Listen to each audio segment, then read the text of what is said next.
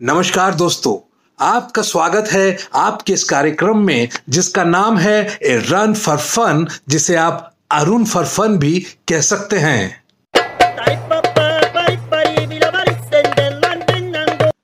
पिछले पूरे सप्ताह एक कंट्रोवर्सी चलती रही कि ये बताइए कि कौन सी चिकित्सा पद्धति ज़्यादा बेहतर है, आयुर्वेदिक या एलोपैथी?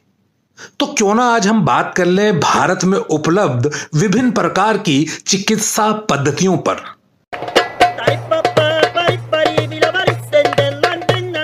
भारत में फ़िलहाल आपकी ट्रीटमेंट के लिए ये सब पैथी मौजूद हैं, जैसे कि एलोपैथी होम्योपैथी नेचुरोपैथी और आयुर्वेदिक।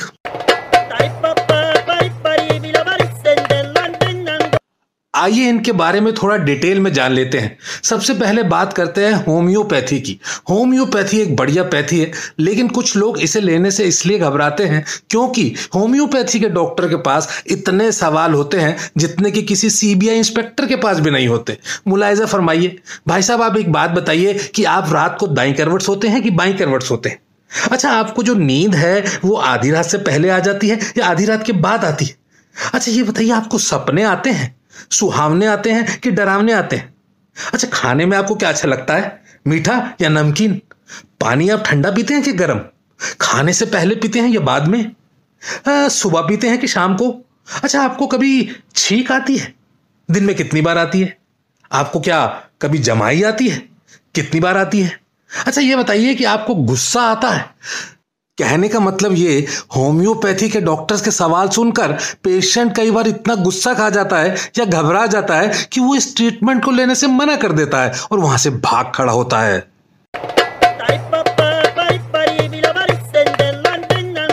अब बात करते हैं नेचुरोपैथी की। नेचुरोपैथी के बारे में तारीफ़ करना और किसी दूसरे को इस ट्रीटमेंट की सलाह देना तो आसान है, लेकिन खुद इसे अपने लिए अपनाना जनाब ऐसा है जैसे कि सुसाइड करना। जिस तरह से इंश्योरेंस वाले अनहोनी का डर दिखाकर आपको कोई ना कोई पॉलिसी दिलवा देते हैं और आपकी जेब को फलने फूलने नहीं देते ना, वैसे ही ये नेचुरोपैथी वाले आपको दीर्घ जीवन का लालच देकर उपवास दर उपवास रखवाकर आपके शरीर को फलने फूलने नहीं देते हैं।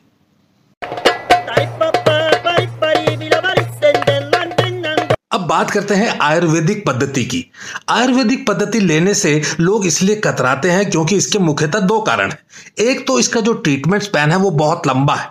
यानी कि अगर आदमी जवानी में आयुर्वेदिक ट्रीटमेंट लेना शुरू करे तो उसको फ़ायदा तब मिलता है जब वो बुज़ुर्ग हो जाता है। मसलन कि शाहिद कपूर साहब अगर बीमार हो जाएँ और वो आयुर्वेदिक ट्रीटमेंट लेने शुरू करें तो उनको आराम तब मिलेगा जब वो एक हंगल साहब की उम्र तक पहुँच जाएँगे। दूसरी बात, आयुर्वेदिक के अंदर जो अच्छी अच्छी खाने की चीज़ें होती हैं, उनको खाने से मना कर देते हैं। और जिन खाने की चीज़ों में बकरी की मेंगड़ियों जैसी बदबू आती है, उसे खाने को कह देते हैं। आप में से कुछ लोग ये पूछ सकते हैं कि, बाबा दामदेव तो कहते हैं कि हमारी कंपनी के बिस्किट्स खाओ, हमारी कंपनी के नूडल्स खाओ। तो बात यह है कि इन बाबा दामदेव की बात पर तो यकीन करना नहीं। क्योंकि आप ध्यान से देखिएगा, जब ये कोई बात बोलते हैं ना तो अपनी एक आँख नीचे कर लेते हैं। ताकि बाद में कह सके मैं तो मज़ाक कर रहा था ए, ए, ए, मैं तो मज़ाक कर रहा था।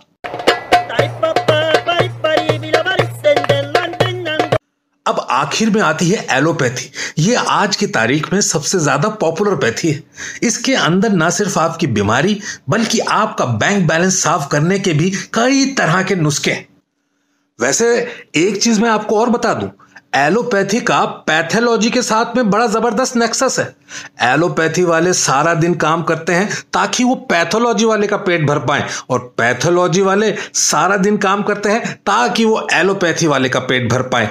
वैसे ये पैथोलॉजी से मुझे याद आया कि एक बार एक डॉक्टर ने मुझे पैथोलॉजी की लैब में भेजा यूरिन और स्टूल का सैंपल टेस्ट कराने के लिए। जब मैं वहाँ गया और पैथोलॉजी की लैब के बाहर एक बोर्ड देखा तो मैं दंग रह गया। जानते हैं साहब उस पे क्या लिखा था? उस बोर्ड पे लिखा था कि this might be urine and stool for you but this is bread and butter for us ah, भाई साहब, पूरा दिन खाना नहीं खा पाया मैं।